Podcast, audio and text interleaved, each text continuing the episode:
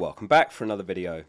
I've spent some time analysing the current rank 1 in the world for you guys. We're going to look at what they've done right, what they've done wrong, and some lessons that we can take away from his season. Despite sitting at rank 1, the most amazing part is that they're yet to use a chip this season, not even their first wildcard.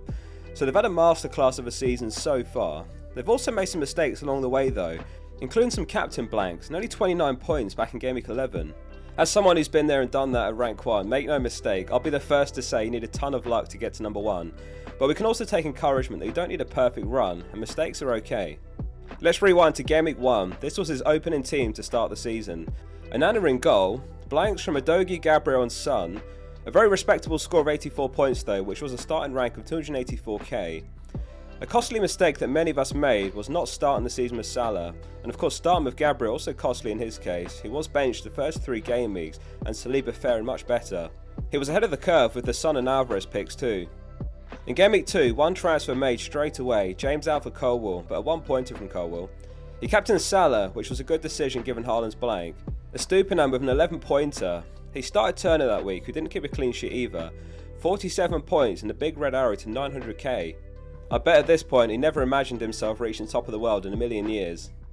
His captains have averaged 18.7 points per game week, and his captains have contributed 26% of his game week points, which underlines the importance of captaincy. However, as you can see, he doesn't have a 100% record with captaincy despite sitting top of the world, a couple of captain blanks in later weeks.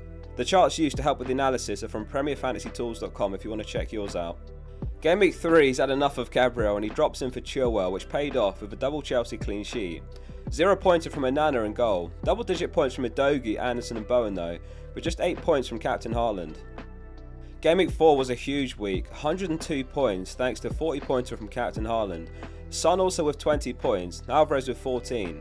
Another 0-pointer from Onana, who by the way he still owns to this day. Very impressive climb to 1.1k here, especially given the number of chips active in the top ranks this early. Top 10k dominated by people that have used several chips already at this point. Game Week 5 he lines up with a 4-4-2 again. Surprisingly he's actually used 4-4-2 as much as 3-5-2 this season with 6 times in each formation, but he's gained 34 more points when playing 3-5-2. 55 points, a small green arrow to rank 583rd in the world. Game Week 6 was the Newcastle 8 Sheffield United nil game week, with Botman and Gordon bringing in 12 points each, so he had decent coverage despite no Trippier. He actually hasn't owned Trippier at any point all season. 90 points though, and a green arrow up to 170th in the world. In Game Week 7 he's had enough of Chilwell with back-to-back 0-pointers and sells him for cash. Anderson with a massive 15-pointer, really an unsung hero in his team. Still owns him now, and he's benefited massively from his 60 points this season. Only Trippier's got more points among defenders. Captain blank number 1 of the season with Haaland returning a 2-pointer here, though Salah also blanked, which would have helped a lot. That was the controversial match when Liverpool played Spurs and Salah had an assist ruled out due to a VAR mistake. I had a look out of curiosity if he still would have been number 1 if that error hadn't have happened, and he still would have been. Those below him in the overall ranks didn't captain Salah either. 63 points in Game Week 8, he sold Saka for Maddison, a green arrow up to 18th in the world right before the international break. Here's how his rank climbers look to this point. The rows highlighted in red here are captain blanks, his second red arrow of the season following in Game Week 9. The average score was 67 points in Game Week 9, so very surprising to see his rank quadrupled, albeit to the lofty heights of 73rd in the world still. He still beat the average by 13 points of 80, but went down. Game Week 9, Colwell leaves his team for Zinchenko, which didn't help either. Zinchenko finishing with 0 points.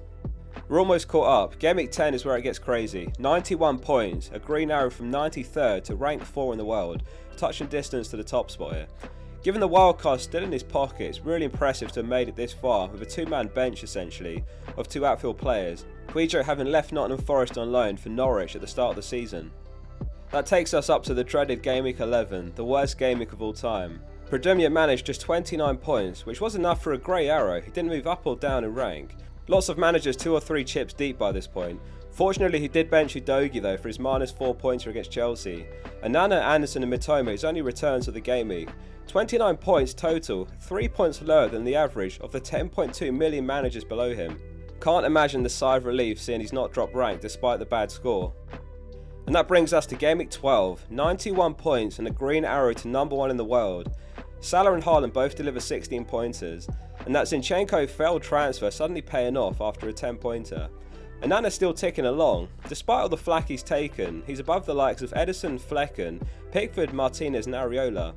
Maddison to Bowen was his Game Week 12 transfer, which was a great move, and he had the money for Saka, but he opted for the West Ham mid.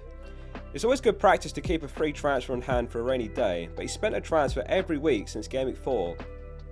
Reflecting over the season, the area of his team returning the most points is midfield, and then forwards, and then defenders. However, in terms of points per million, defenders and forwards dead even for him. So he's done very well to find those good value defenders at the right times, like Estupiñán, Anderson, Colwill and Cash. Another big takeaway is the importance of being ahead of the curve, and I do appreciate this isn't easy. Look at where the game might be headed rather than only what happened last week. For example, we saw Doku very heavily transferred in after his 22-pointer, which was arguably a bit reactionary on last week's points rather than looking at what's in front, like West Ham and Arsenal's fixture run. Haaland and Salah, the only players that he's captained all season, Haaland 9 times and Salah 3 times. Interestingly, very different to last season's FPL champion, Ali Jahangarov, who we had on the channel. By Game Week 38, he'd captained about 16 different players. And that's the beauty of FPL really, there's no right or wrong way to play. Maybe one day it'll be your team we talk about in the video right here. If you enjoyed the analysis, hit like on this video and subscribe if you're not already. Thanks very much for watching, see you soon for the next one.